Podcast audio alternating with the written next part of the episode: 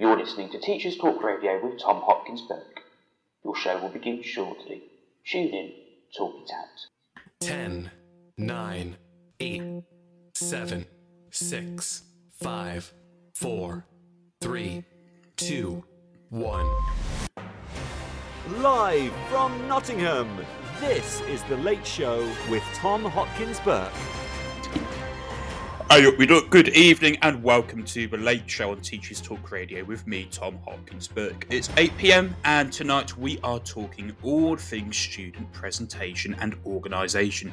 Should we obsess over it? Should we hold teachers to account over it? Is there a primary secondary divide? Does it really matter? You can text in, call in, or tweet us with your thoughts. Join us live. Live from Nottingham, this is The Late Show with Tom Hopkins Burke on Teachers Talk Radio. Tune in live at ttradio.org or to join in the conversation, download the Podbean app and search Teachers Talk Radio. Follow the hashtag TTRadio. Tune in, talk it out with Teachers Talk Radio.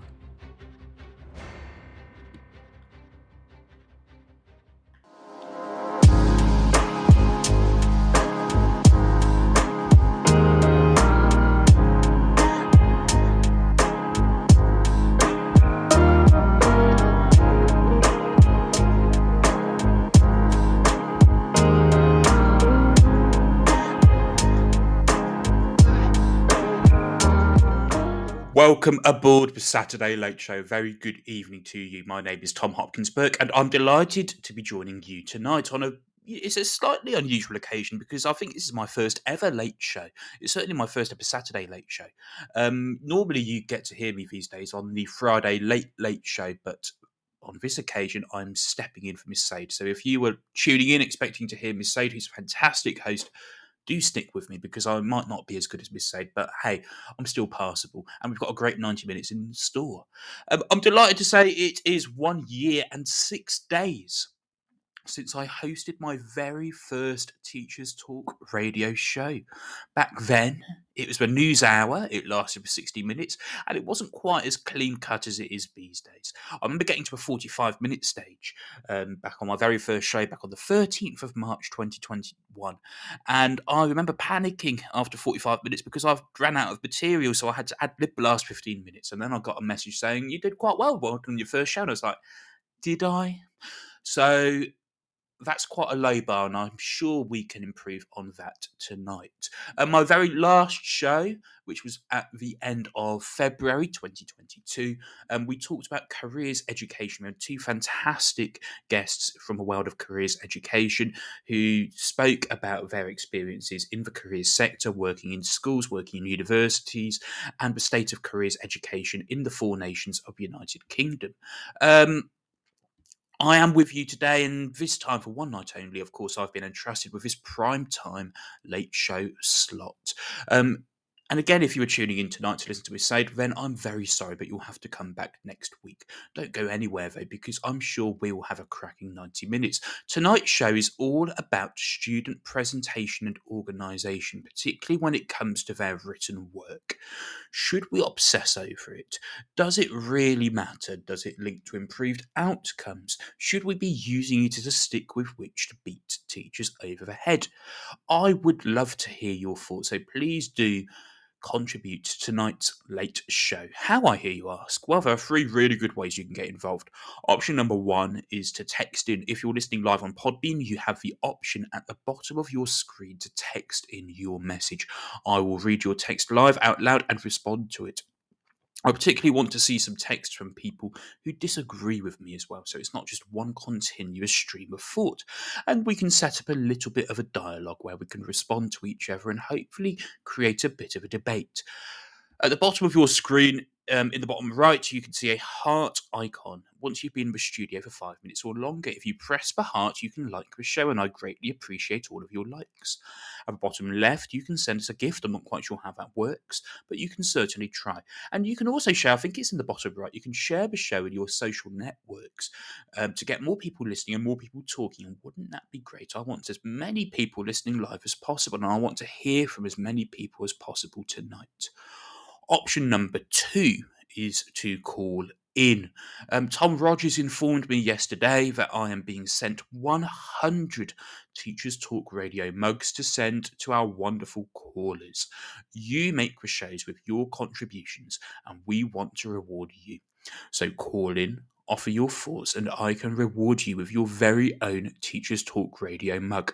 I have two mugs. I think I'm one of very few people with more than one, and my boss has one too, so that makes three Teachers Talk Radio mugs in our staff room.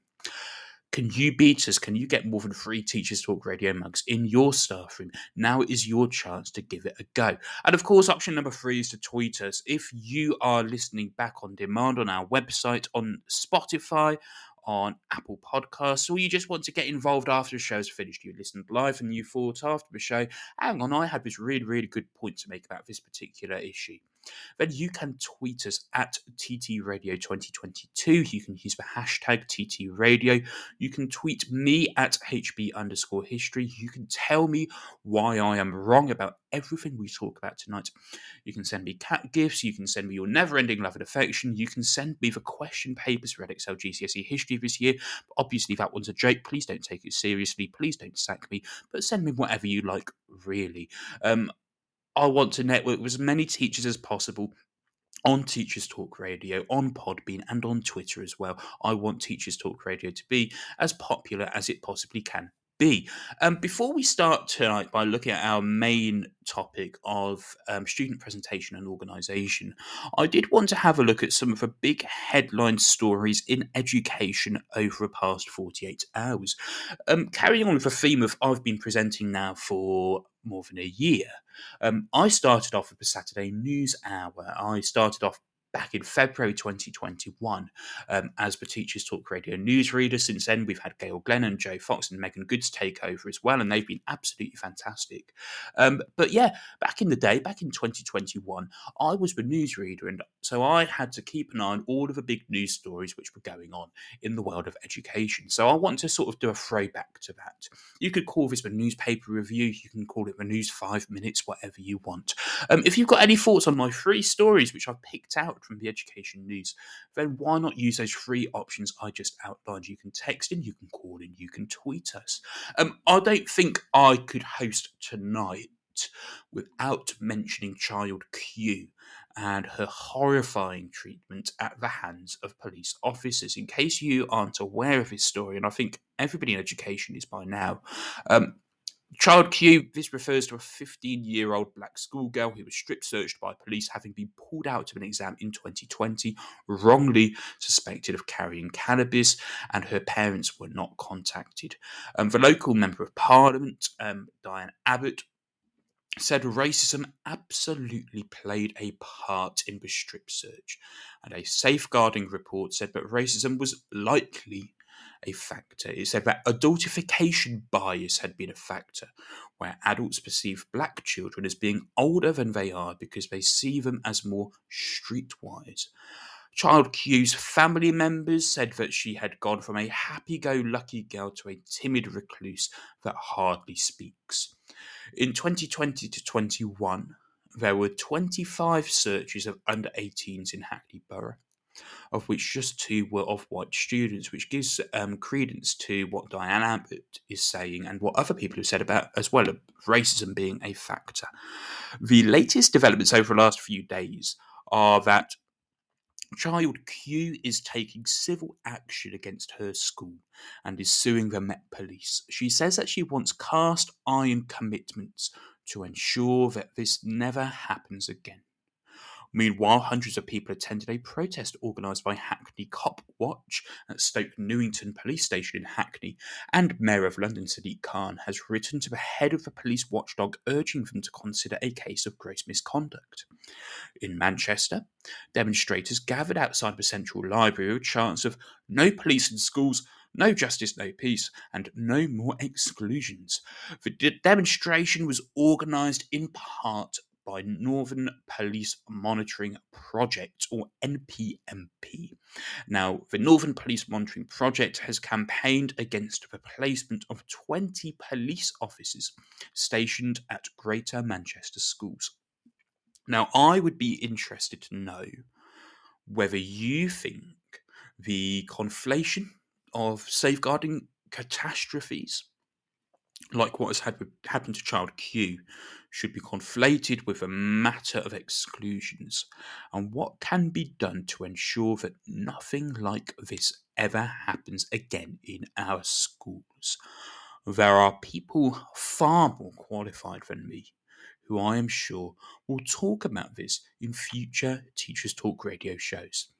Now, um, Rebecca Omonira Oyekanmi wrote for the New Statesman today, and I found her words particularly poignant and particularly important when she said the following Statistics and stories of rights violated and humanity erased aren't new. Rarely do they make a splash. The sad thing is that as a writer, often the most difficult thing is getting readers to engage with these stories of black and brown people, having to persuade them that we are human in the first place. Child Q's mother puts this perfectly.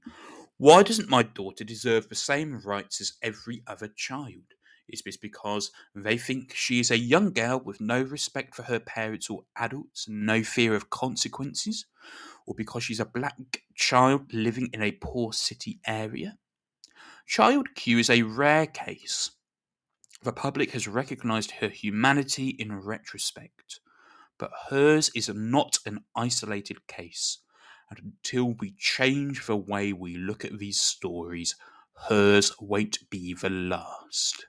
I think, yeah, it's very, very interesting, of course, but child Q is not the first case of this occurring or similar things occurring. If you do go and read the article, it goes through some other historic cases. And I think we've got a duty upon us to make sure it's not the last. And it shouldn't. And uh, no, we, um, let me just correct myself. We've got a duty to make sure that it is the last, but it never happens again. So I think there's an important discussion which needs to take place um, about ensuring that this is the last time something like this happens in our schools and the steps on an institutional level that need to be taken to ensure that this is the case. So that was, I think, the top story of the last 48, 72 hours. Um, I also found an interesting local news story about a school in Bournemouth to do with Red Nose Day. It was published in the Daily Mirror and story was that Livingstone Academy in Bournemouth had been forced to apologise after sending an email threatening pupils with detention if they did not donate to comic relief. Parents were informed that children were expected to pay £1 to wear their regular clothes on Red Nose Day, and it added that those who wore casual clothes without donating would be held back after school. Now, head teacher Dr. Kim, Dr. Kimberly Elms has since apologised for the erroneous message and for causing undue worry and anxiety to parents. The email said, We will accept donations tomorrow. However, anyone in Mufti who has not donated £1 towards Red Nose Day will be subject to an SLT detention tomorrow after school. First of all, who on earth calls it a Mufti Day? And secondly, what do you think about this? It tells you a lot about non uniform days, I think. Should we scrap them for good? There are people who would get rid of school uniform if they could. It's a debate which we had in the very, very early days of Teachers Talk Radio, in sort of the first three or four months of our experience. I remember us having a couple of shows about school uniform and whether or not we should scrap it completely in schools obviously, back in the day when I did all of the news stories, I reported on the um, private members bill by Mike Amesbury MP, which proposed to make school uniforms cheaper, which I believe comes into force for the first time in September of this year. Um, I personally think that while I acknowledge the reasons why people would scrap school uniform in schools, I do think personally that uniform is a great social leveller in our schools. Of course, uniform literally means the same, as my year 10 students who have been learning about the act of uniformity recently know all too well. And I noticed yesterday um, that when year 9 had their assembly in non uniform, there were three or four rows which would normally be filled that were not.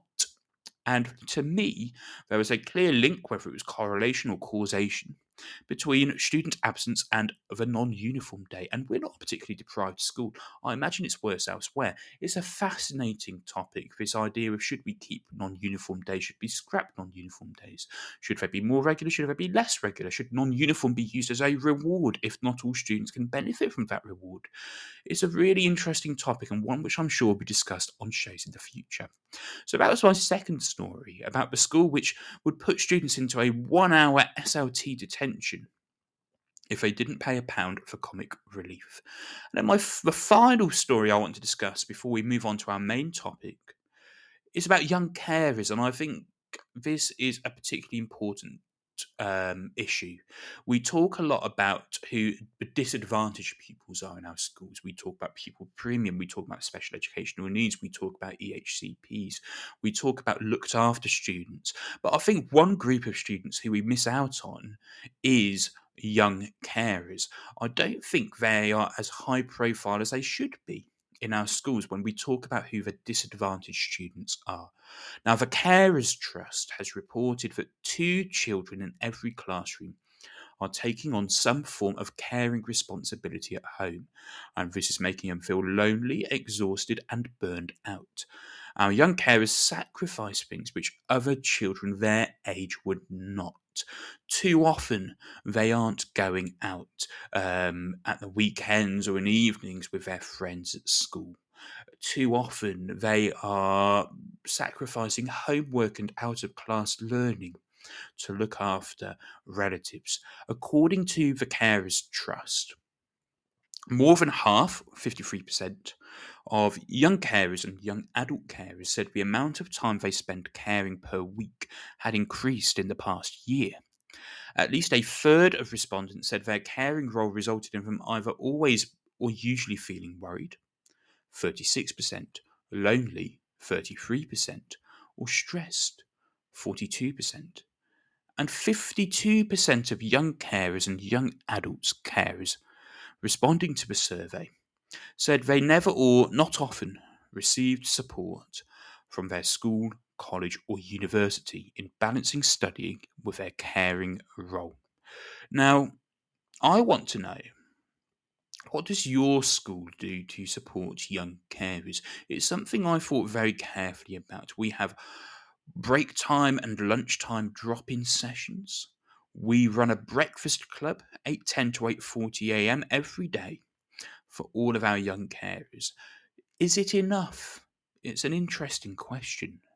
I'd be really interested to know what your school does to meet the needs of young carers. I teach several young carers myself, and I find myself being much more lenient when it comes to homework completion, for example.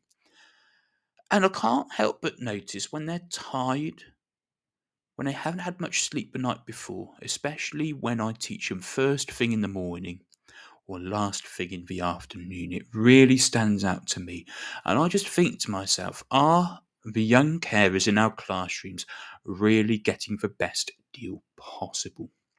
It's a really, really interesting discussion. So I've discussed those three news stories. Um, the first one, of course, about Child Q. Um, the second one about the school in Red in Bournemouth, which was going to put students into a one-hour detention for not paying a quid for non-uniform for comic relief before having to backtrack under parental pressure, and then finally the sacrifices which young carers are making and how they are becoming more worried, lonely, or stressed, um, especially in the last year. If you have thoughts on any of those three stories, then please do text in, please do call in, please do tweet us as well. Um, as a reminder for Twitter, you can tweet us at TT Radio 2022 and you can use the hashtag TT Radio. Um, yeah, have a think about those stories. We're going to hear the weekend news now from Gail Glenn, um, and we're going to hear a word from our sponsors as well. So do not go anywhere, and I'll see you in about eight minutes.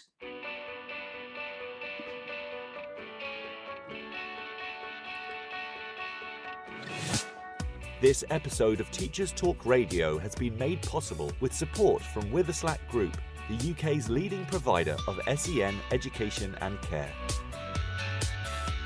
They're here to support you too through an ever growing offer of free resources, including webinars, podcasts, articles, and events aimed at supporting teaching professionals like you. Visit their website at www.witherslackgroup.co.uk to find out more. Are you looking to take your phonics practice forward? Then Little Wandle Letters and Sounds Revised is the programme for you. Created by two schools with an excellent track record in phonics, Little Wandle Letters and Sounds Revised will help all children become readers and ensure no child is left behind. The programme offers complete support for your phonics teaching, alongside classroom resources and fully decodable readers from Collins Big Cat. To find out more, follow at Letters Sounds on Twitter, Facebook, and Instagram, or join a free briefing by visiting littlewandlelettersandsounds.org.uk. Introducing Bulb. With evidence based learning at the forefront of education, let Bulb digital portfolios help reshape your educational practice. Bulb helps teachers teach and learners learn. Bulb is an easy to use, fully accessible digital platform that captures students' digital learning assets in one place, allowing them to evidence their learning and reflect on their growth. Our dedicated team of education specialists are on hand to ensure the Bulb fits seamlessly into all of your teaching practices. Come take a look and get a free account at bulbapp.com. Introducing Autism Aspirational Futures, a virtual SEN conference for parents and carers. Do you work with parents or carers of students with autism? If so, this free virtual conference from Witherslack Group can support them and you. Providing inspiring talks from leading experts, offering practical advice on supporting children and young people with autism and associated needs. This very special event will take place during Autism Acceptance Week and is sure to be an enjoyable occasion for everyone wanting to develop their knowledge, understanding, and celebrate their children's amazing superpowers. Don't miss out! Register for free at witherslackgroup.co.uk today. Witherslack Group, the leading provider of schools and children's homes for children with special educational needs. This is Teachers Talk Radio, and this is Teachers Talk Radio News with Gail Glenn.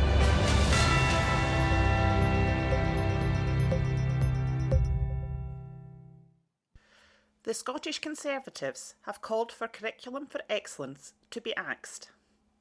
Oliver Mundell, Scottish Tory education spokesman, said Scotland's education system used to rank among the best in the world before the SNP came to power.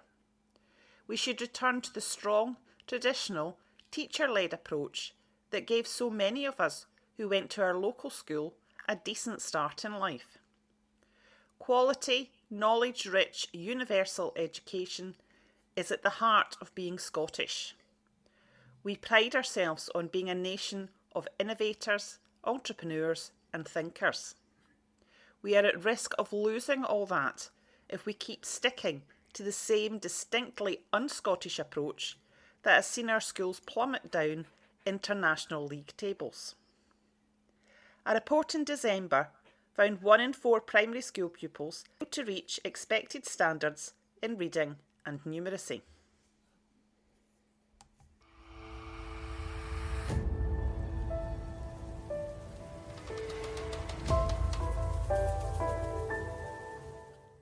In Tanzania, extensive collaboration between the Ministry of Education, Science and Technology, and local government has resulted in an Education Sector Plan, ESP.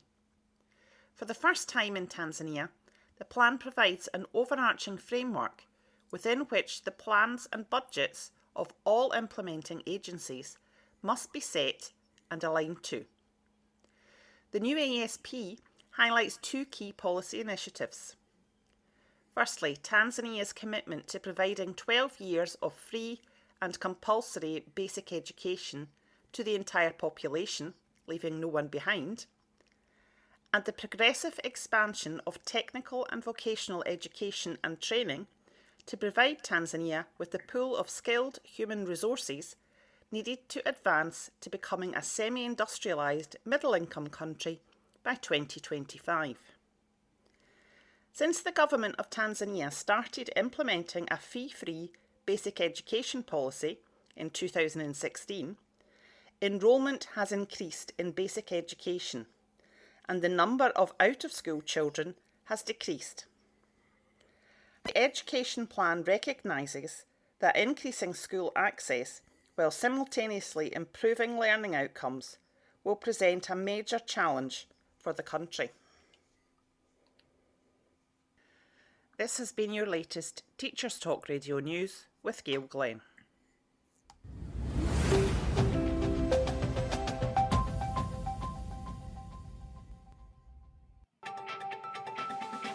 This is 2 Minute Tech with Steve Woods, your tech briefing on Teachers Talk Radio. Hello, this week I'm going to look at fake news and scammers. We all know what a scammer is, but do we really know what fake news is? The NSPCC website explains fake news in an easy to understand way if you want to look a little deeper. However, basically, it's disinformation as opposed to misinformation. Misinformation shared without knowledge or intent to harm, disinformation is shared intentionally. Fake news is nothing new, but for most it's seen as a propaganda or a political tool to influence opinion. However, it's becoming more popular with scammers. I decided to see what happens when you actually follow a fake news advert. I've noticed recently popular social media apps and search engine adverts encouraging investment in cryptocurrency. One ad caught my eye as I was looking at the news headlines on a popular browser. It read Elon Musk invests 12 million in a new trading platform. I trusted the search engine, so I clicked on the link because let's face it, anything Elon invests in is worth looking at. I was taken to a website showing how the company Bitcoin Motion had created an investment robot that invests when Bitcoin climbs and sells when Bitcoin falls. Because Bitcoin is a massively volatile currency, you can earn a large profit in a very short time. It sounds almost too good to be true. On the site, there's a report where Elon himself tells a popular American news presenter to invest $250, and within eight minutes, she's made a profit of $100.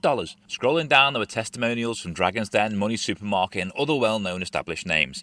Next, a button to fill in a simple web form to sign up. I spent some time researching Bitcoin Motion. It was clearly fake. All endorsers had published statements saying they were nothing to do with it. So I signed up. Within 30 seconds, I had a phone call from another company called Fino FX. Strangely, though, there was a distinctive call transfer noise, a silence before the connection. Why, if they phoned me? Hello?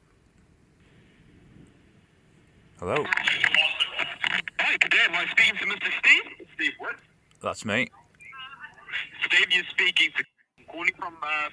How are you doing this morning, sir? and I was called Mr. Steve. I should have hung up. Anyway, I was then time pressured so I didn't miss out to give the big long number across my credit card, which I didn't do. So I was sent a WhatsApp message with a secure payment link. Again, I was pushed to open it on my cell phone and pay. I made my excuses and ended the call. A further five messages and calls, some from London, some from Sheffield, came, never leaving a message. The WhatsApp saying, I see you've not made your transaction. I'm calling to assist you. The recording I have is my final call with the supposed investment company. On the 20th of March at 8 pm on Tom Rogers' show, we're going to listen to this and discuss the topic. Why not join us? I'm going to leave you with a final thought. I was told to look at the website and see there was a padlock showing it was safe. The padlock and certificate is proof your connection is encrypted. It's not proof of how trustworthy the person on the other end is. Anyone can buy an SSL certificate. Please be careful. As always, don't forget to check out the TT Radio 2022 Twitter feed. I'm Steve Woods, and that was 2 Minute Tech. 2 Minute Tech with Steve Woods, your tech briefing on Teachers Talk Radio.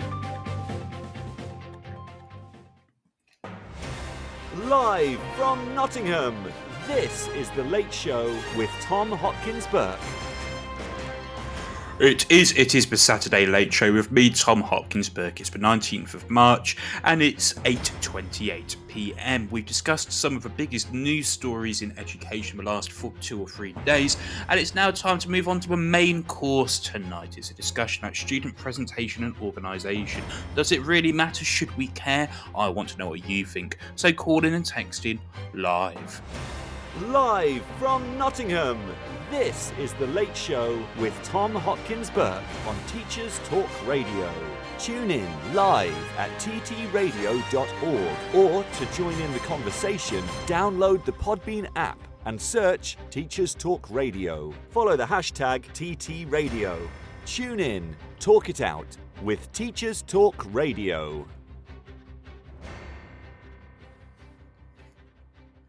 I think we should launch a competition to see who the best dancer to a Teachers Talk Radio theme tune is. And I think we should give them not one but two Teachers Talk Radio mugs. If you're listening, you think that's a good idea, then why not tweet us at TT Radio 2022?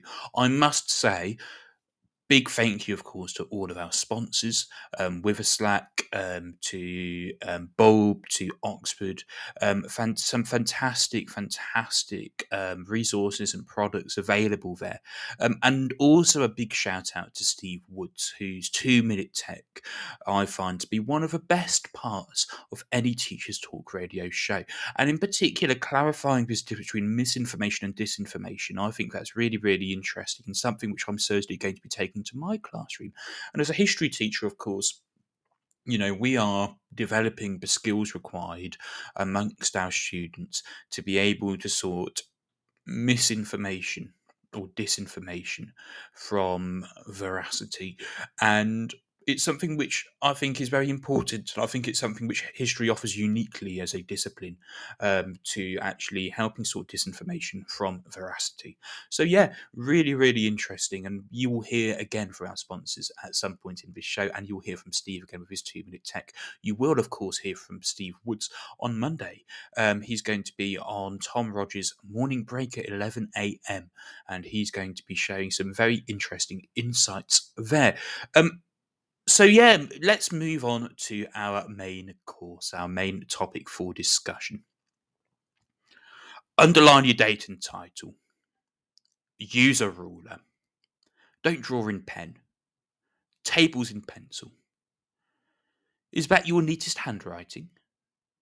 How often do you have that discussion and ask that sort those sorts of questions with the students in your classes?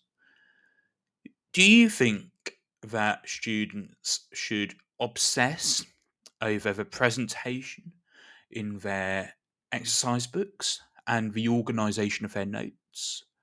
Or do you think that students should spend less time thinking about presentation and more time focusing on the quality of the content of their work? Or do you think it's a false dichotomy and students can do both? If learning and thinking is messy, and if students are doing challenging work, do we have to accept that students will make mistakes and that work is going to be scruffy? And are we going to accept that? Or is there another way? Is this something we should obsess over? It's a really, really interesting topic for discussion. And we can break it down into lots of different sub questions and lots of different sub themes. And that's exactly what I'm going to do. If you have any thoughts on student presentation, on student organisation, then remember there are three ways to get involved. You can text us um, on Podbean in the live studio. You can call into the live studio on Podbean and you can tweet us at TT Radio 2022 using the hashtag TT Radio, or you can tweet me personally at HB underscore history. I want to think about why some students struggle with the presentation of their books and how we can help them. And there are, I think, a few reasons why they might struggle. It might be there's an SEND need there. Now, I'm not necessarily saying that actually uh, a special educational need or a diagnosis will lead to scruffy work. It may not in the case of dyspraxia, it may well do. I teach some dyspraxic pupils, and certainly they struggle with that organisation. They struggle with a presentation in their books. They struggle with handwriting, and handwriting something I'm going to come on to later as well. So there's that side. And on the other hand, though, you have students, and I find particularly, but not exclusively, students with an ASD diagnosis who are perfectionists in terms of their presentation. And they tend sometimes, not all of the time, to be afraid or reluctant to make a mistake in their books. And that often means they don't want to put pen to paper because they may go wrong. So it's not a one size fits all problem, this. But I did think about some of the strategies which I have used in the past and use at the moment to help students with a presentation of their books. Now, we do a formal assessment in history in our school um, once every half term. And so, if students have completed their assessment feedback after that, one thing which I suggest is they go back through their book for the last however many lessons and they just make sure that all of their dates and titles are underlined and that all of the sheets are stuck in because it's something which I think, you know, we can do a little bit of a mop up and just make sure that we check through standards. And there is, I suppose, an expectation that as teachers, certainly in these post COVID times, if we can call it that, that we are circulating around the classroom, that we're checking that all students are underlining their dates and titles, that all students are sticking in their sheets. But actually, I don't think it's possible to check every single student's date and title in every single lesson. And I think if we are, then we may be missing some other things as well, which we need to be looking out for. So having that mop up, I think, is quite important. Another thing you can do, particularly with students perhaps with um, SEND, is giving them visual checklists. Um, perhaps on mini whiteboards or on a post it note saying, underline the date, underline your title, stick in this sheet, stick in this sheet, write this subheading. And doing that in terms of a checklist and aid memoir may be able to help those students. It may take away some of that um, working memory capacity if they have it in a checklist in front of them. It's also important to student as teachers that we have glue sticks and scissors to hand and even spare pens and perhaps even spare pencils, um, although that may be subject dependent. Now, the problem is, I don't have one classroom. I move from room to room. I could probably work out how many rooms I teach in over the course of a week. It's not as many as it used to be. It may only be three now. It's probably not actually, no, it's four. But actually, if I look at my designated, so my so-called designated classroom, I spend less than half of my teaching time in there. So, yes, I can have glue sticks and scissors in that room, but do I really want to be taking them with me? Sometimes I have to. So, one thing that we do as a faculty, as a department, is we have our workroom, and here we have stores of glue sticks, and we have stores of scissors, and we have stores of colouring pencils because geography is included with us, and they do a lot of colouring in. And we can take them from room to room so long as we take them and then bring them back straight afterwards. So, having that sort of organisation beyond the individual teacher level, I think is very important in terms of promoting high standards of student presentation. Um, I also like to think, and I, this is something which helps me with the so-called perfectionists, and it's not just those um, students with SEND needs, um, but it's a, other students as well that actually we can use perhaps mini whiteboards as a drafting tool, getting students to write down ideas first on mini whiteboards, to practice on mini whiteboards before then transferring that to writing in their book. I've seen a few people on Twitter recently, I can't remember who off the top of my head, talking about draft exercise books and neat exercise books. And I see the point of that about having a neat book and a draft book, but I wonder who that is for. And again, that's something we'll come on and discuss later. Um, why not just have one book and have messy work and neat work? You know, messy work where the student is thinking, where the student's being challenged, where the student may be entering that sort of struggle with their learning, and then neat to demonstrate what they've learned in a nice, neat way.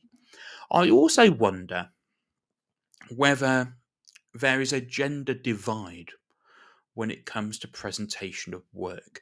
This might be a bit sloppy of me, it might be a sloppy generalization. But I tend to find that boys struggle with neatness more than girls. But I also find that girls have a tendency to be more perfectionist over their work than boys. I also find that boys struggle to organise their folders. Um, so, for example, at GCSE and A level, we have folders, we have booklets, we don't have exercise books. I've found in my own experience, but it's the boys who struggle more with that organisation than the girls. Now, that may be a sloppy oversimplification or generalisation. I'd love to know what you think, whether or not there is a gender divide when it comes to the organisation and presentation of student work in exercise books. So, why not tweet us at TT Radio 2022 if you think I'm talking rubbish? If we acknowledge that for whatever reason, we need to set high expectations with student presentation. It's worth thinking how we do that. Now, I've mentioned some strategies about, you know, at a department or a faculty level, having resources available to give to students who need them. Some people some teachers say that you need to set your presentation expectations high during the first lesson of the school year and take time out to set out what it is exactly you want students to be doing to make their books neat. Um, for example, modeling exactly how students should set out their work in exercise books, where they should put the date, where should they should put in the title, where they should stick in sheets, how they should stick in sheets. Are they folding it or are they trimmed down to stick in neatly? Um, our head of geography, who's a marvelous teacher, um, is a pro at this. She uses her visualizer. She holds up books. She draws on the whiteboard exactly how students should organise their work. And if you look at her books, they're beautiful. No sheets hanging up sides. Lovely student presentation. Students taking pride in their work. Maybe not every single student, but a vast majority, and certainly much more than me. It's also got me thinking this about actually whether or not teacher organization and teacher presentation and teacher handwriting matters. Do teachers need to think about our own handwriting? How neat or how scruffy is our board work? How neat or how scruffy are our written comments in books? Should we need to do them? Or our feedback we've given on assessments? Does this communicate high expectations, low expectations? Does it matter? Am I talking rubbish? Is obsessing over the handwriting of teachers really something we need to be doing? Now, I mean, I've got an interesting perspective on this in that my handwriting, since from a very young age, has consistently been terrible. I could have trained to be a doctor with the rubbishness, if that's a word, with the inadequacy, that's much better, with the inadequacy of my handwriting. Back when I was at primary school, we know all know what a pen license was. If our handwriting, if our work was neat enough, we'd be given a pen license in year six. We would no longer have to write in pencil. And we could write in pen. I never got my pen license. I never got the opportunity at primary school to write in a pen my uh, the feedback at parents' evening was that I was bright and I was doing very, very, very well, but I needed to think about my organisation and my presentation and my handwriting. Now, I got straight A stars at GCSE. That's a bit of a flex, I suppose. And I got straight A's at A level. And actually, I think back to my A level history when I was at sixth form. And I think about just how neat and just how organised my notes were, particularly in year 13, particularly my exercise book for civil rights, where my notes were as neat as you possibly could.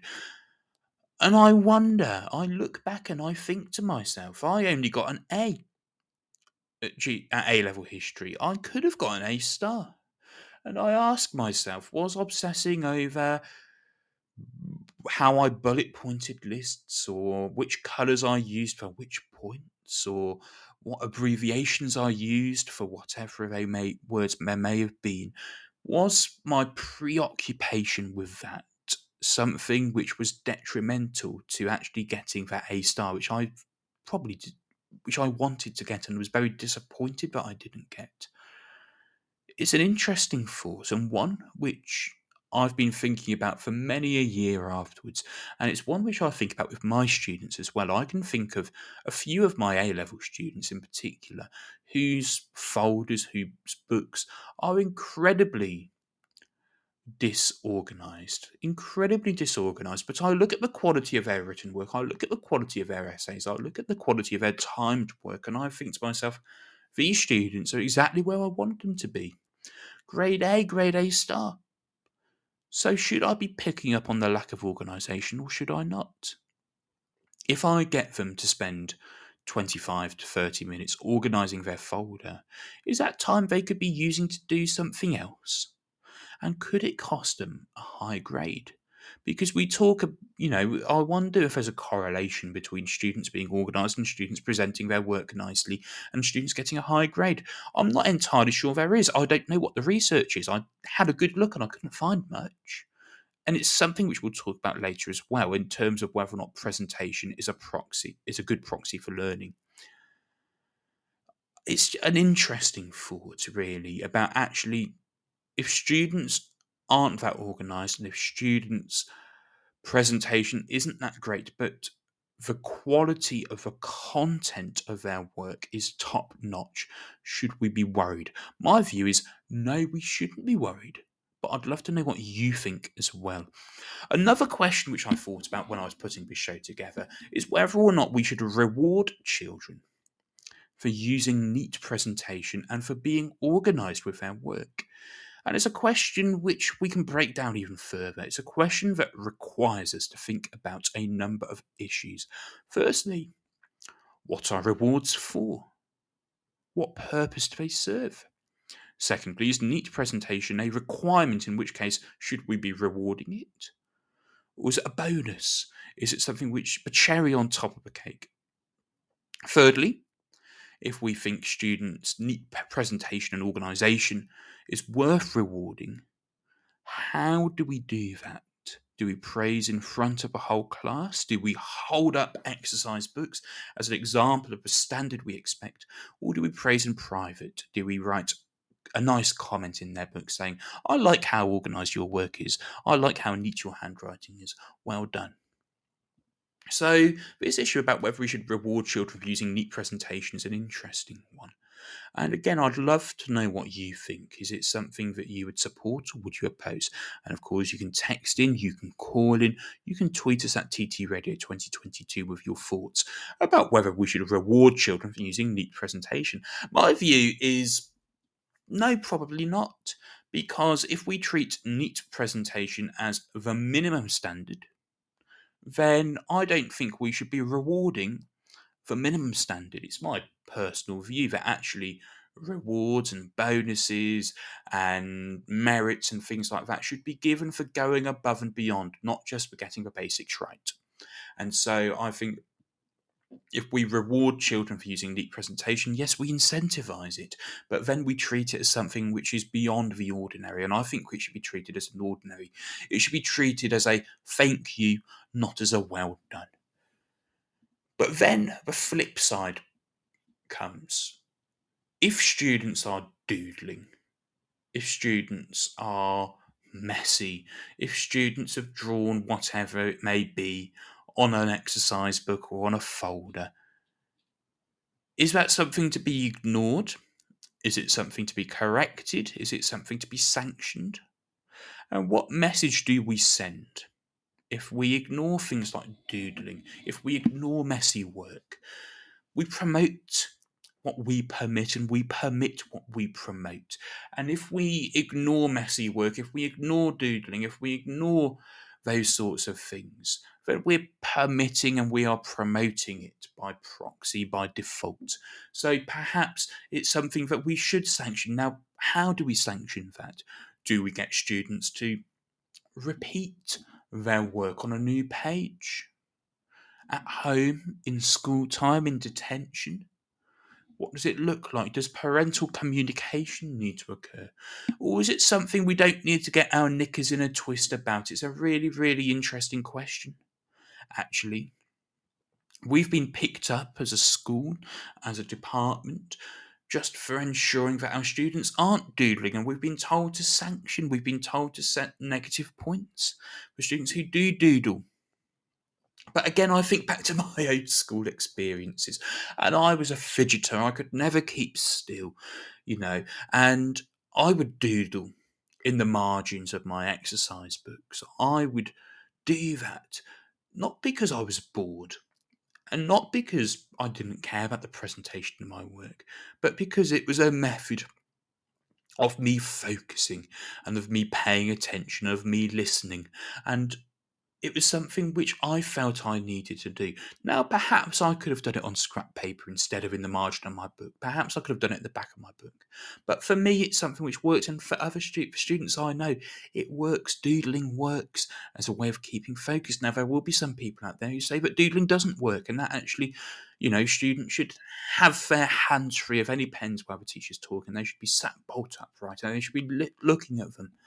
And I appreciate that as a catch all, as a generalism. But I was a doodler and I enjoyed doodling and it helped me focus, and my grades weren't that bad. So it's an interesting debate and an interesting discussion. Another thing I want to think about is handwriting. Um, handwriting is an interesting one. It's something which I discussed a short while back as well. Um, handwriting is interesting, and I want you to think about this quote from a 2016 teaching and learning blog. It says, when children use their neatest handwriting, they're demonstrating that they have achieved a great deal of satisfaction from the way they present their work. They are proud of the progress that they are making within lessons. Also, neat handwriting suggests that children have thought carefully about their work instead of rushing through it as quickly as they can. I want to know your thoughts on that. If children are using their neatest handwriting, are they demonstrating the satisfaction in which they present their work? Are they proud of their progress? And if they're not using their neatest handwriting, are they not proud of their progress? I want to know what you think about that. So again, text in, call in, tweet us at TT Radio 2022. Alex Quigley wrote a blog post at the start of last year called Should We Worry About Handwriting? And it says the following my nine year old boy Noah has been working hard on his handwriting this week. He fizzes with ideas when he writes, but most often his handwriting and his spelling simply cannot keep up. You can see the sheer physicality of his writing as he shifts and squirms on his chair, each thought sparking a shuffle of stray arms and jittering legs. Understandably, given he spent more time working from home than in the classroom since March, he simply hasn't practiced writing as much as he would have done in school. Though he has the privilege of technology to hand, his typing speed is pretty sharp.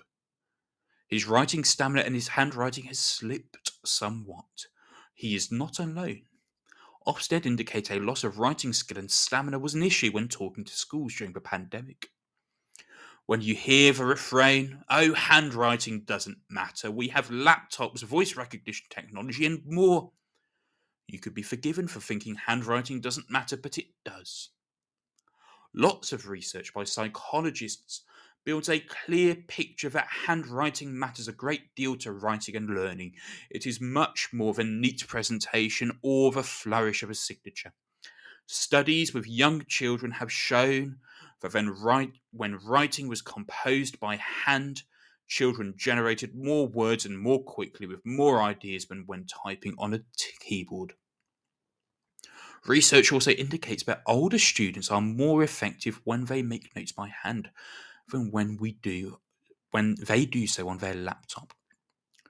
We should care a great deal about the access to technology for pupils right now, but we should not assume that access to technology guarantees effective learning.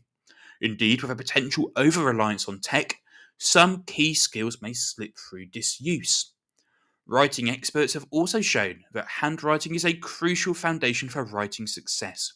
The writer effect reveals that unless handwriting is fluent and automatic, it interferes with the act of skilled writing. For Noah, along with many pupils, handwriting effort can take up too much mental bandwidth. As a result, spelling slips, punctuation goes awry, and meaning making is compromised.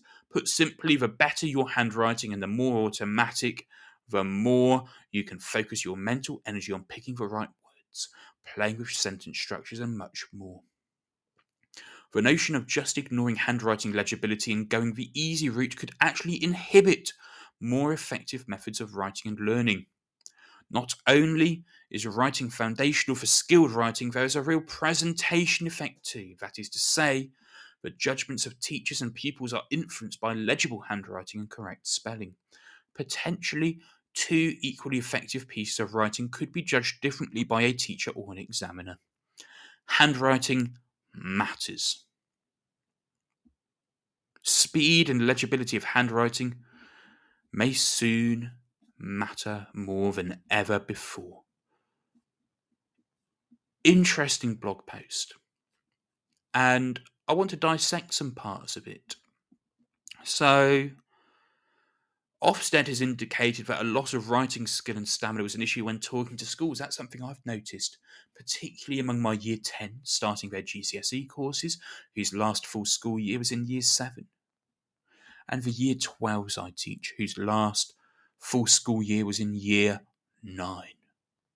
I've found that in timed conditions, students are writing less in less depth, but also they're writing less on their paper. And I've noticed that for some students, the gap, the difference has been profound.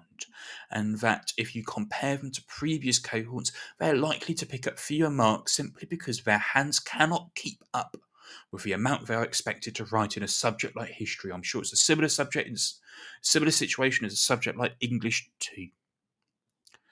And I've been fascinated by these studies, which show that actually handwritten, handwritten notes stick more than hand typed notes.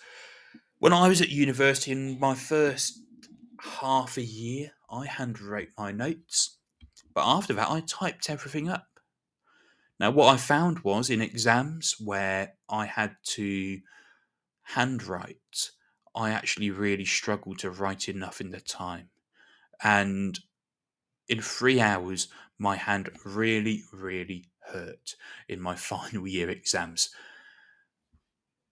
I think it's interesting, actually, and I think there's a similarity which has taken place amongst secondary students who have been typing a lot of their work in lo- in the two lockdown um, in two lockdowns we've had in the two school closures we've had and I think there's been a real struggle to get back up to speed with handwriting. And perhaps those students who have written more by hand have actually lost less of the writing stamina which students need to succeed in exams. Um, so yeah, Alex Quigley's effect was really interesting. Blog post was really interesting, but presentation effect as well, really interesting. This idea that the judgments of teachers and pupils are influenced by legible handwriting, correct spelling. I have students whose handwriting is lovely and neat, but is it legible? No. Do I judge them? Yes. Do I get more frustrated by their writing? Yes. And I'm sure I'm far from the only teacher who thinks that. And I tell them your examiner is not spending that long on a script, and if they can't read it, they won't credit you. So you need to make sure your handwriting is legible for the examiner. And that is a message I could say time and time again. It's interesting. Interesting. And I agree with Alex Quigley that handwriting instruction will make a big difference to pupils who need it. However, at Teachers Talk Radio, we like to present alternate views, and so Diana Little wrote this alternative view on handwriting back in 2016, pre COVID. When entering their first classes of a semester, students are often apprehensive as they wait to hear the professor's policy on laptops in class. While insisting on handwritten notes, is not the norm at McGill. Some professors nonetheless present students with articles and studies that explain how writing notes by hand improves memory, helps with the absorption of information, and is generally the best way to become a successful student. The campus culture that classifies handwritten notes as best or simply better than typed notes homogenizes education and labels a student's learning process as either right or wrong while taking notes by hand benefits some, possibly even most students. Insisting upon it can create stressful and even inhospitable learning environments. Despite its alleged positive impact on memory, handwriting notes lacks the accessibility of computers. While professors make exceptions for students with learning and physical disabilities, simply having messy or slow handwriting can disadvantage a student in the classroom. Those accustomed to typing their notes, taking notes by hand can be a grueling process that actually inhibits the absorption of information. Given that today's students type much faster than they can write, handwritten notes often devolve into a game of catch up with a professor. If students have to put most of their focus towards maintaining the professor's speed, simply writing the words down takes priority over what the professor is actually saying. These frantic notes may be messy, disorganized, and barely legible, whereas computer programs can be extremely useful in organizing important subjects and trains of thought. A student struggling to keep up with a professor likely doesn't have the time to even write legibly, let alone highlight information. This chaotic transcription of a lecture can ultimately leave a student feeling stressed or disoriented, neither of which are optimal mental states for retaining course material. In an attempt to limit distractions and help students succeed, a professor may not realize the alternatively detrimental learning environment that insistence on handwritten notes creates. This possibility of distraction like someone surfing Facebook, does not necessarily warrant a laptop ban, especially when one considers how teaching methods have evolved to incorporate and even benefit from te- digital media. Professors employ a variety of digital aids such as PowerPoints, music, videos, and images to augment their lessons. The shift towards a digital classroom recognizes that students learn in a variety of ways. It then goes on to talk about learning styles, and I'm not going to read out the bit about learning styles because even though we acknowledge a range of different views, we all know that learning styles are bunk. Learning is a highly individual process. Just as a mode of presentation affects how a student absorbs information, so does the way a student takes notes. Just because a student takes notes on a computer does not make him or her a poor, ineffectual learner. Students should be encouraged and allowed the freedom to discover which learning methods work best for them, rather than adhering to someone else's definition of proper learning. So you've got two very different views there. You've got Quigley and you've got Little. I'd like to know which one you prefer, which one you agree with more, whether or not we should be making those reasonable adjustments or adaptations for students to help write better with laptops, with Chromebooks, etc., etc. Because it's something that I do, it's something that teachers in our school do. We do give students access to devices to type their work as a way of actually helping them as a way of making a reasonable adjustment. Should it be something which is rolled out more? Does your school have a bring your own device policy? Do your students, all of your students, make notes on laptops, on iPads, on de- computers, on devices, whatever they may be? And actually, are they keeping and are they keeping their memories ticking over? Is stuff going into their long term memory if it's being typed rather than being handwritten? It's an interesting debate. I want to know which side you are on. And while we listen to our news again, I want you to think about that and tweet us at TT Radio 2022.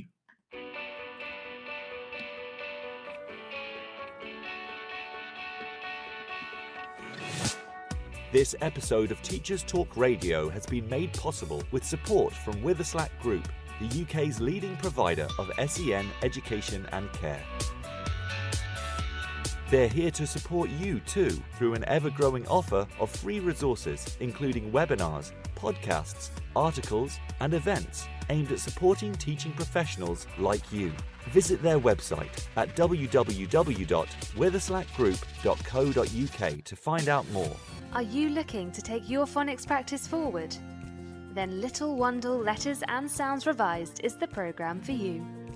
Created by two schools with an excellent track record in phonics, Little Wandle Letters and Sounds Revised will help all children become readers and ensure no child is left behind. The programme offers complete support for your phonics teaching, alongside classroom resources and fully decodable readers from Collins Big Cat. To find out more, follow at Letters Sounds on Twitter, Facebook, and Instagram, or join a free briefing by visiting littlewandlelettersandsounds.org.uk. Introducing Bulb. With evidence based learning at the forefront of education, let Bulb digital portfolios help reshape your educational practice. Bulb helps teachers teach and learners learn. Bulb is an easy to use, fully accessible digital platform that captures students' digital learning assets in one place, allowing them to evidence their learning and reflect on their growth. Our dedicated team of education specialists are on hand to ensure the bulb fits seamlessly into all of your teaching practices. Come take a look and get a free account at bulbapp.com. Introducing Autism Aspirational Futures, a virtual SEN conference for parents and carers. Do you work with parents or carers of students with autism?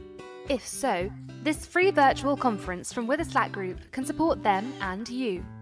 Providing inspiring talks from leading experts offering practical advice on supporting children and young people with autism and associated needs. This very special event will take place during Autism Acceptance Week and is sure to be an enjoyable occasion for everyone wanting to develop their knowledge, understanding, and celebrate their children's amazing superpowers. Don't miss out! Register for free at witherslackgroup.co.uk today. Witherslack Group, the leading provider of schools and children's homes for children with special educational needs. This is Teachers Talk Radio, and this is Teachers Talk Radio News with Gail Glenn.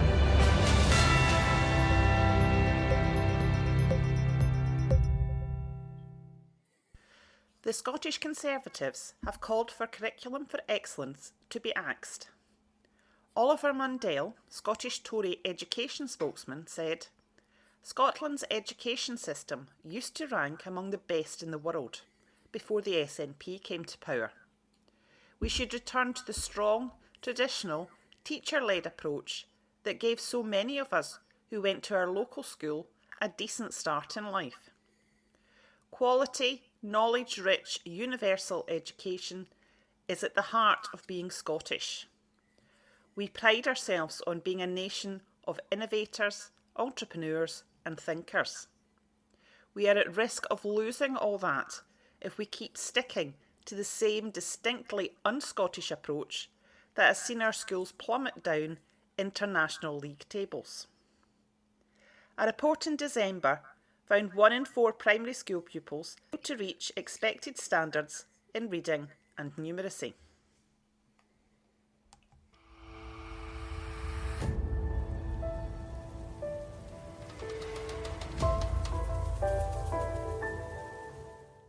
In Tanzania, extensive collaboration between the Ministry of Education, Science and Technology, and local government has resulted in an Education Sector Plan, ESP. For the first time in Tanzania, the plan provides an overarching framework within which the plans and budgets of all implementing agencies must be set and aligned to. The new ESP highlights two key policy initiatives. Firstly, Tanzania's commitment to providing 12 years of free and compulsory basic education to the entire population, leaving no one behind, and the progressive expansion of technical and vocational education and training to provide Tanzania with the pool of skilled human resources needed to advance to becoming a semi industrialised middle income country by 2025. Since the government of Tanzania started implementing a fee free basic education policy in 2016, enrolment has increased in basic education and the number of out of school children has decreased. The education plan recognises that increasing school access while simultaneously improving learning outcomes will present a major challenge for the country. This has been your latest Teachers Talk Radio News with Gail Glenn.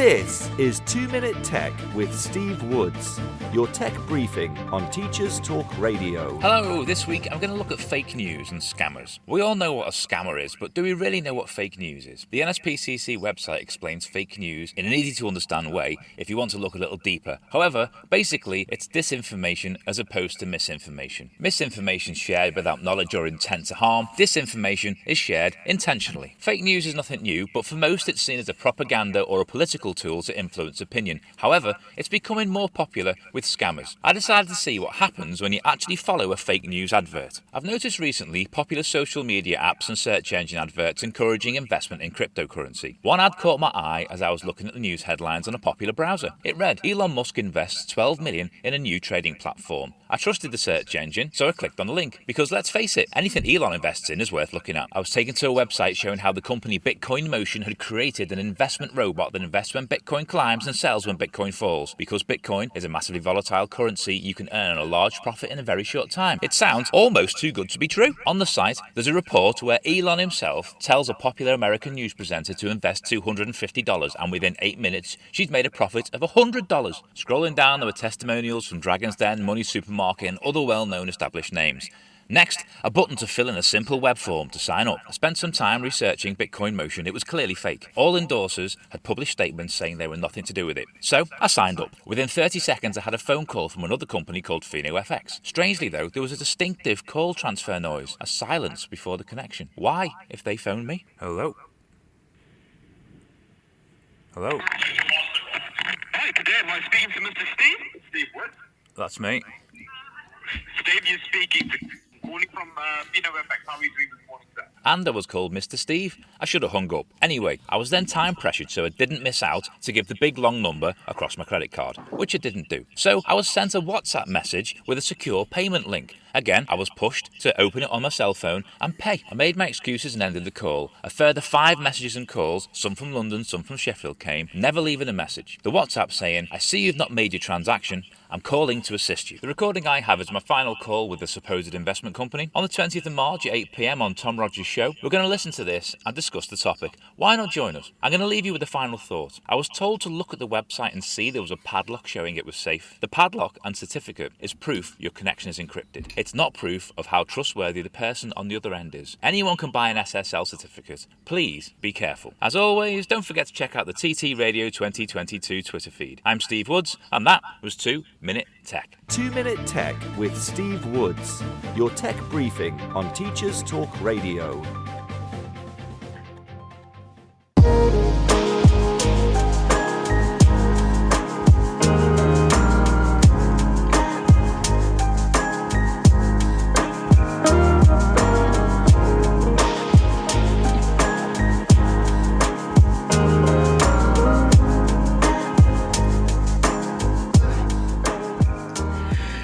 Yes, I did do a little dance there to my transition music. Now, are you a history teacher? I have some very exciting news for the history teachers here listening to these shows. Next Saturday is Teach Meet History Icons. I'm delighted to announce that I will be covering proceedings on behalf of Teachers Talk Radio. Um, so if you are in Manchester next Saturday, look out for me. I'll be waving a multicoloured LED microphone, probably in your face, um, and you can talk to me and share your thoughts on the day, and it will be broadcast on our Twitter account at some stage and possibly even on my Teachers Talk radio show. So, yeah, do get involved and do come and talk um, to Teachers Talk radio in Manchester next Saturday. We've been talking about presentation, we've been talking about organisation. Um, I want to talk about two questions before we wrap up tonight. Firstly, should the presentation of student books play a part in teacher scrutiny, learning walks, quality assurance, and even appraisal? And my second question is Does good presentation mean good grades? Is there correlation? Is there causation? Let's start with the first one then. Should presentation play a part in teacher scrutiny and in performance management? Should presentation of student books be used as a stick with which to beat teachers around the head. Now, given the phrasing of my second que- of that question there, you probably know what I think. But if you think it's important, then please do call in, please do text in, please do tweet us. Um, my view is that observers, quite often SLT, who focus on the presentation of student books, do so because they aren't qualified enough to talk about the content, the subject specific content of students' books, and so talk instead about what they look like. So you have a non history specialist looking at a history book, doesn't understand the history thinking which is taking place through the students' work, and so thinks about what they look like instead.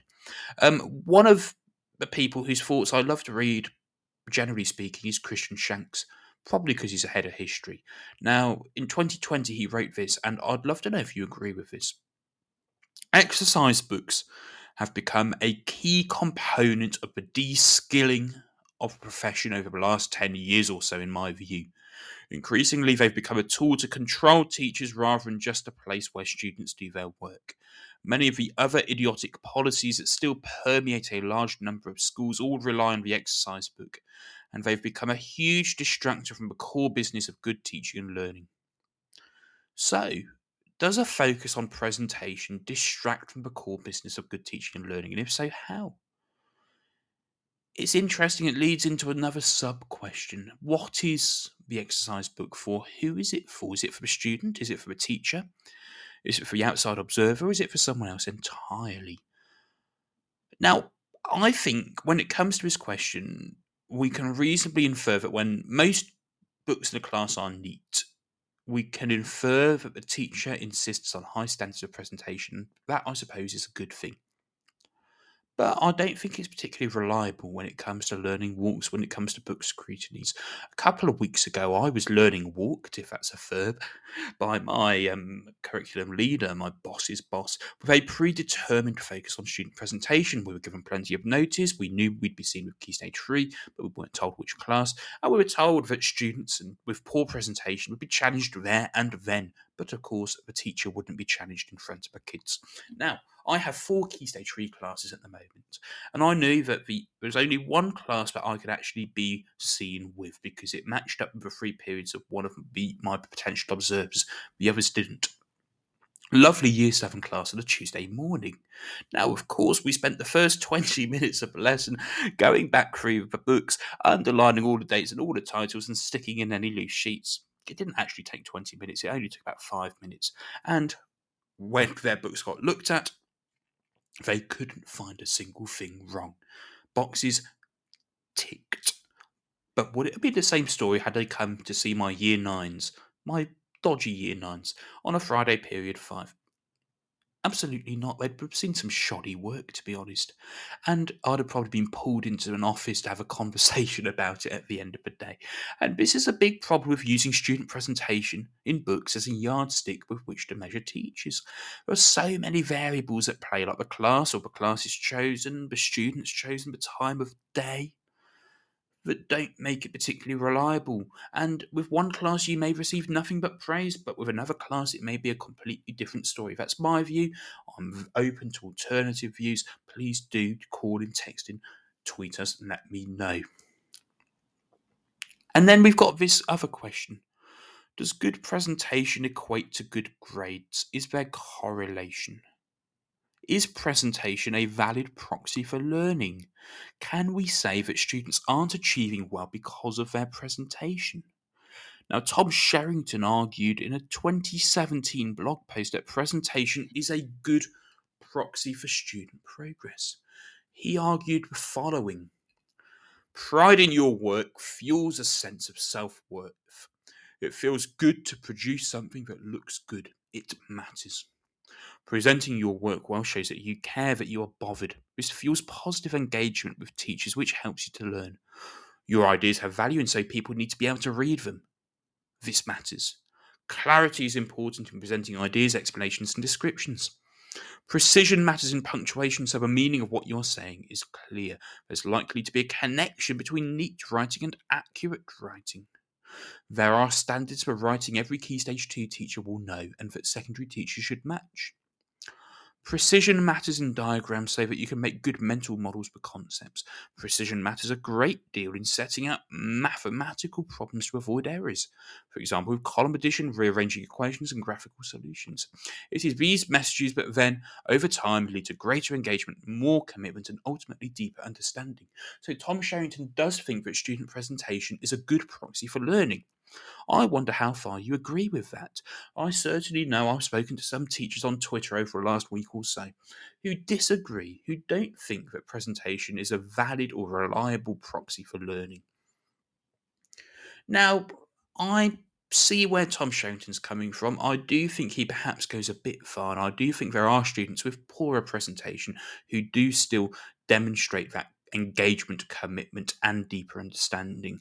But one way I'd like to take on his ideas is thinking about the exercise book as a revision tool and having good organization and good presentation, making revision much easier. Now, the problem with externally created revision guides is they all cost money. Students don't know how to use them. They aren't personalized to meet the needs of our students. We don't know how they're used. They're not always up to date and they become a bit of a crutch for our teenagers, waving a copy of the latest glossy revision guide, which stays quite glossy. And it can be seen as a quick fix, as a tick box for our most disadvantaged students without actually thinking more deeply about what is it exactly they need to be able to know more and remember more. Give them a revision guide, tick, them a bo- tick a box. On the other hand, the exercise book offers much that a revision guide does not. It's personalised, it contains feedback and notes about what students did and didn't understand. It's full of up to date expert advice from teachers, their teachers. It's presented in the context of how they learnt the material in the first place, in the particular sequence in which they learned the material. It's organised in a way that makes sense to their teachers and to them, and everything in it is necessary for their exam. So if students bring their exercise book to every lesson, if they take pride in it, if they keep it neat, if they keep it well organised, and they act on their feedback, surely it will help them. Perhaps it will stop them from discarding their exercise books at the end of a course. So perhaps we should push the idea that students' exercise books should have intrinsic personal value if we want to get the best out of them. Of them. We should be pushing them as a revision tool, should we? Otherwise, why bother?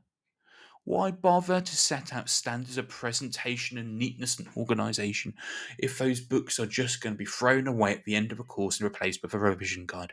That is the million dollar question. Now, one solution might be to use booklets. Booklets as a solution to exercise books. As I say, it's what we do at Key Stage 1, and Key Stage 5. And this can help us when it comes to student presentation in terms of avoiding some of the issues with underlining dates of titles in terms of setting out sort of a sort of hierarchy in which notes are to be kept in terms of headings and subheadings if we can do that for the students themselves if we can scaffold it for the students themselves then we're saving them a job and actually we are helping them with our organisation. Now, I went on an interview last half term. I went um, to a school for a teacher of history interview, and I taught a year 12 lesson and I used booklets. Now, part of the feedback I received was that they didn't like the booklets as a method of delivering the content because they felt it inhibited students too much. This was an interesting view, and if you'd said that to any of the teachers in my department, we'd have looked at you quite weirdly. But it's an interesting indicator as to how different schools have different approaches, and it depends on the student demographics, it depends on the teachers, it depends on their past experiences, it depends on what priority presentation is given, it depends on and that's you know for teachers and the students and for SLT. So perhaps there isn't a one size fits all approach to student presentation. Now, I did want to finish with one final question. I said I had two questions. Let's have one more. I want to talk about different coloured pens. Now, regular listeners to our Twitter spaces will know that in my department and in my faculty, we are not told to mark in a particular colour pen. Uh, we're not really held to account on whether students use purple pens to improve work, so long as they are improving their work and the visible improvements are evident. So, as Nathan Ginn's horrified by, I mark in all manner of different coloured pens red, green, purple, pink, blue, even pencil sometimes when I can't find anything else. And so I do want to question the use of purple pens by students. And I do want to question whether, you know, teachers marking in green, does green really mean growth? Does red pen scare students off? And I've always held the view that I don't care what colour pen students write in to do improvements, and I don't care what colour I'm marking. So long as the marking's done, so long as it helps, you know, give feedback to the students that allows them to feed forward, and so long as students actually do the improvements themselves. I think purple pens are just for show. And actually, I think they detract from a point of feedback, which is to improve the student. Now, I know some people do have strong views, and I'm sure that some people do swear by purple pen. So if that is you, please do call in and tell me why I am wrong. I would love to hear from you. But that is where I'm going to end tonight's little view on student presentation and organisation. I suppose our organ, our overarching question is: Does it really matter?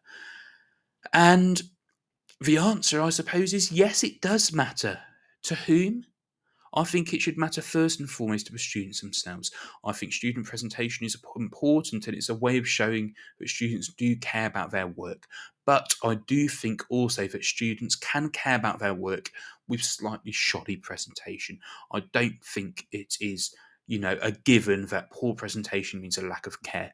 I do think that some students need support with structuring notes, with, sh- with organising their work, and I do think it's a role of a teacher to do that but I don't think that the presentation of student books should be a stick with which to beat teachers around the head.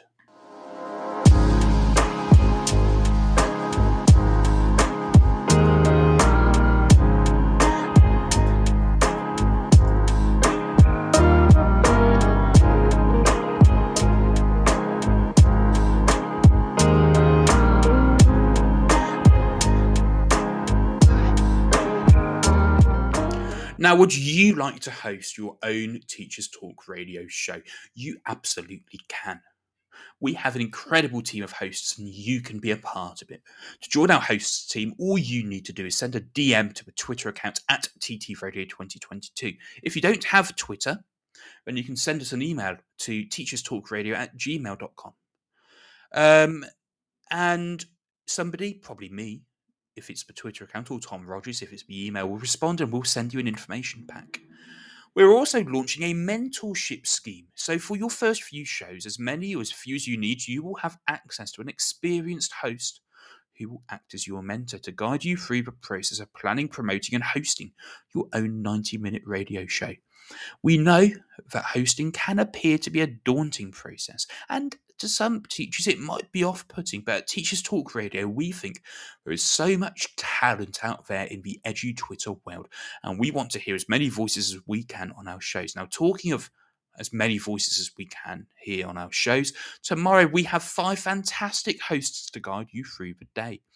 To start at 9 a.m., it's Jaya Hiranandani with a breakfast show, a Women Ed Asia special. Then we're pretty much all booked up between 1 p.m. and 9:30 p.m. Khalil is on Sunday lunch. Maud Warre makes her debut at 3 pm with the afternoon show. Katie Clark's on at 5 pm with a twilight show with a one and only Daniel Mass. And at 8 pm, it's all about assistive technology with another Tom, Tom Starkey.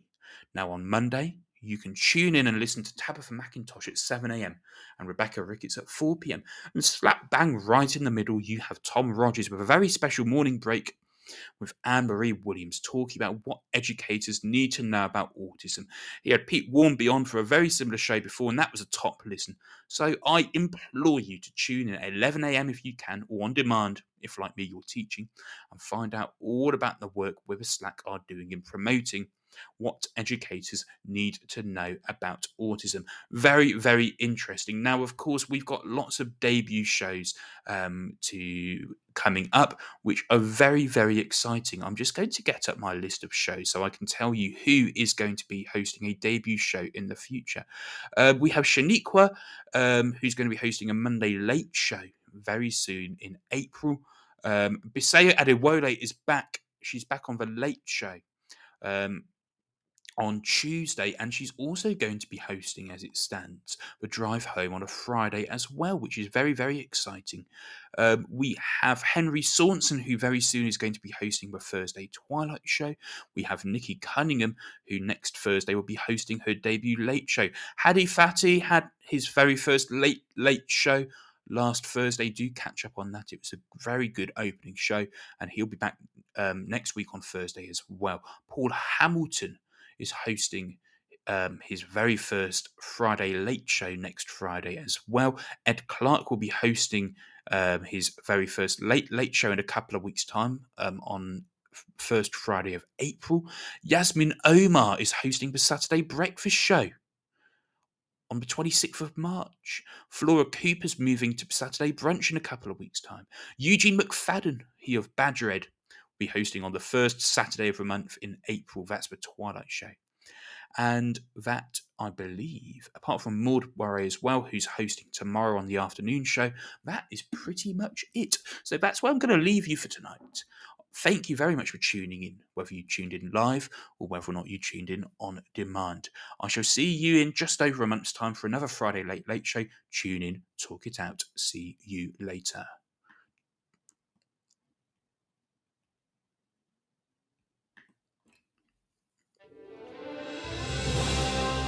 You've been listening to Teachers Talk Radio. Tune in live and listen back at ttradio.org. We look forward to hearing from you next time on Teachers Talk Radio.